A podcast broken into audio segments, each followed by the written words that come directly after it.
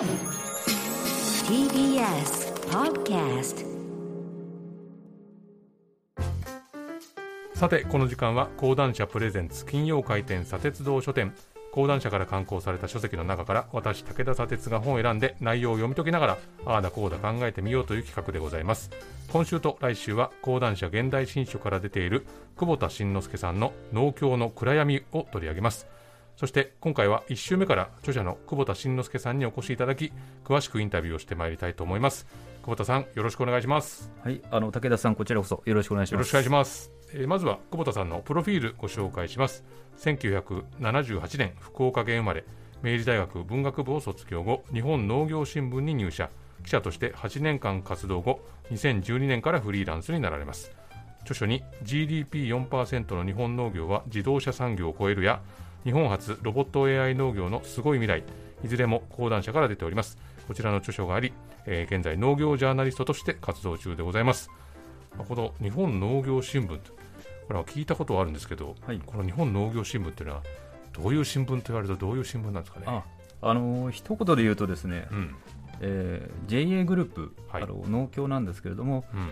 この農協側の100%を出資しているですね、えー株式会社でして、うんえー株式会社日本農業新聞というところがあの日刊紙としてですね、うん。えーいわゆる毎日出しているあの新聞になります。えであの発行部数でいうと、えー現在はですねあの30万部ちょっとなんですけれども、まあ、私が入った時は、えー18年前なんですが、うん。えー40万部近くあったということであの専門誌としてはおそらく一番大きなあのし日刊誌になるんじゃないかと思います。ええ。じゃあまあその JA と付き合いのあるええ。方はまあ基本購読しているという感じなんですかね。購読者はだから農協の職員と、それから後ほどお伝えするように農協のいわゆる組合員っていうですね、ええ。まあ、農家の方とかそういう方が読んでいます。まあその久保田さんがえ農協の暗闇というタイトルですよこれね。えこれはキャリアから考えるとなんか踏み込んだなというふうに 感じますけど、そもそもこの農協っていうのはえはい。まあ僕らもちろん知ってはいるんだけれど。えどういう組織なんですかっていうふうに聞かれるとえはい。意外と答えられなかったりするんですけど農協っていうのはどういう組織なんですかね？はい。あのーいろんなまあ言い方があるかと思うんですけれども、ええ。今回あの、私が出した本との関係でですねお伝えしたいのはまあ2つありまして、はい、え1つはですね、えーとまあ、組合員のための組織ということになります。でちょっともう少しあの詳しくお伝えしたいんですが、まあ、農協というのはあの正式名称は農業協同組合っていうですね、うん。えー組織でしてでいわゆるまあ協同組合なんですねで協同組合とは一体何かというと、まあ、あの同じ目的を持った個人とかですね、事業者がこう集まって、えー同じ目的のためにですね、まあ、相互扶助をするための組織うん。ということでして、まあ、そこのあの会員メンバーがいわゆる組合員っていうですね、えー方々になります。であの大事な点がですねその利益を目的とするんではなくてあくまでこう相互扶助というところですので、はいえーまあ、組合員のためにですねある組織であると、うん。えーあくまで株主とかではなくて組合員のための組織といううん。ここがまず大事な点になります。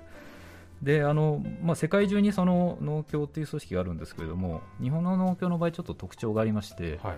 えーこれが2つ目の特徴なんですけども総合農協というふうに言われてます。うんで総合農協というのは一体何かというとですねあの通常あの専門農協というのが、まあ、世界中に一般的な農協で、うん。まあ、これはいわゆる農農産物の販売とかですねいわゆる農業関連事業というのをまあメインにしてるんですけれども、え日本のその農協は総合農協と言われてまして、えうん。いわゆる農業のこと以外にですねうん。金融事業をやっていると、うん。でこの金融というのはその、えー銀行とそれからまあ保険ですね。うん。農協の場合あの両方ともそれぞれがですね、えーまあ、信用事業それから、えー保険については共済事業というんですけれどもこういう2つの金融事業もですね手掛けるということで、まあ、総合農協というふうに言われているのが特徴です。このまあ相互扶助っていうとねもちろんええ。助け合いということですけれども、まあ、今回この農協の暗闇闇と書いて暗闇ってなるとこのえー総合農協のこのいわゆる金融とかはい。そういう部分っていうのがおそらく暗闇ということにええなってくるんでしょうけれども、この JA の腐敗、まあ、この本のね、はい。通じて書かれてるわけですけれども、えこれどういうところがこう闇腐敗というふうにーはい。言われるところになってくるんでしょうかね。あ。えっと今回ですねあの取り上げたその腐敗の部分なんですけれども、うん。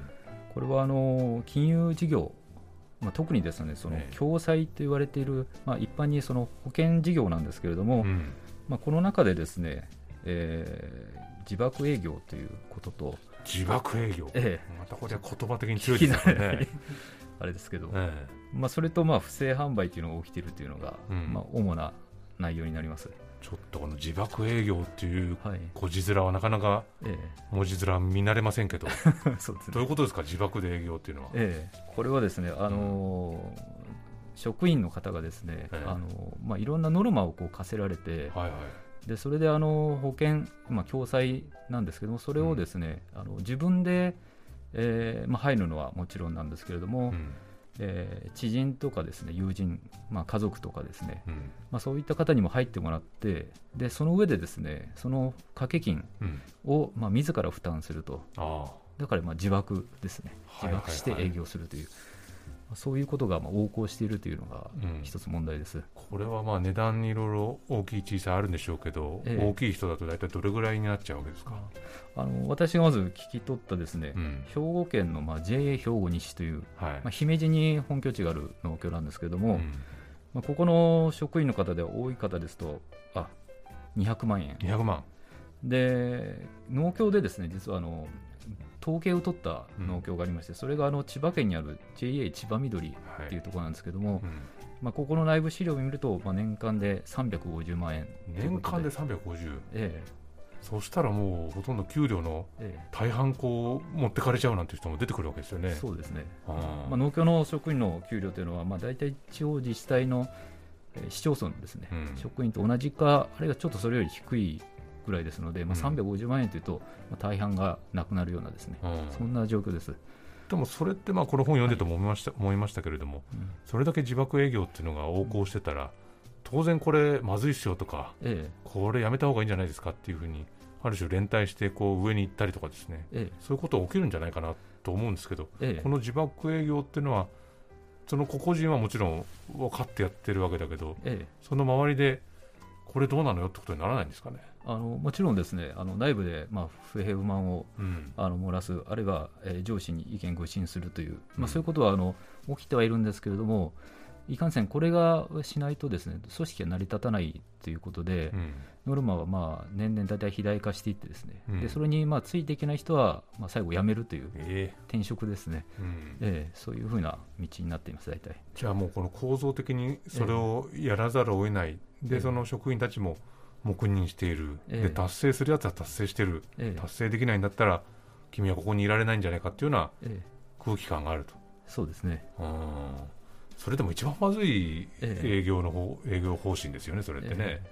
まあ、でも組織のトップはですねもうそれしかできないっていう雰囲気ですね。まあもう一つ先ほどねその自爆営業とはい、不正販売というのがありましたけれどもこのええ。不正販売っていうのははい。またこの自爆営業とは別のものですよね。そうですね、これはあの、えっとまあ、農協のその職員がですね、うん。まあ、非常に大きなノルマをこう与えられて、まあ、でどうしたらいいかというので、まあ、当然、その自爆、当然というか、えーまあ、彼らは最初に自爆営業をするんですけれども、うん。それをでもやっぱりこう抱えきれないぐらいのですね、ええ。消化できないぐらいの、まあ、ノルマがあるということで、じゃあ次に何するかというと、ですね、うん。これがまあ不正販売なんですね。うん。で不正販売といったら何かというと、あのだから彼らがお客さんとしている、えー組合員うん。の方にですね、まあ、不利益となるような、うん。そういう、えー営業を、まあ、しまして、うん。それで、まあえー共済のですね、えーに新しく入ってもらう、あるいは古い共済を新しい商品に変えてもらうという、まあ、うん。そういったことが起きているということです。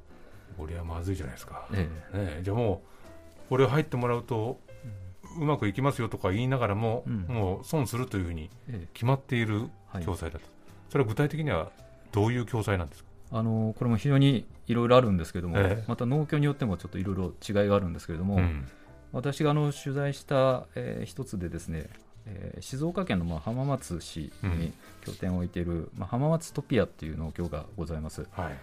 でそこでですね、あの特にまあ大きくやられているのがあの介護共済うんでそれからまあ年金共済というですね、うん。この2つがまあ顕著にその不正販売がなされているものです。うん。えでも当然ですけどそういったものっていうのは高齢者であるとか、ええ。あるいはこう認知症の方であるとかえはい。そういう方にこう売りつけるっていうええ。場面も多くあるわけですよ、まあ、むしろそれを、もう言い方悪いけどチャンスと捉えている可能性っていうのもあるわけですか、そうですね、あの先日も、あの熊本の方から突然ちょっとお電話いただいたんですご連絡いただいたんですけれども、えまあ、お母さんが認知症で亡くなられててえうん。でその亡くなられた後に分かったのがやっぱりこう不正に、えー契約された、あの共済があったということで、うん。えーそういうことも聞いています。うん。いやなんだか、ええ。この自爆営業と不正販売、え。本当にタイトル通りのええ。闇と書いて暗闇って感じになってきましたけどね。いや驚きの事実ばかりですが今週はこの辺りで、え来週も久保田慎之介さんにインタビューしていきたいと思います。このコーナーはポッドキャストでも配信しております。そちらもチェックしてみてください。以上金曜開店砂鉄道書店でした。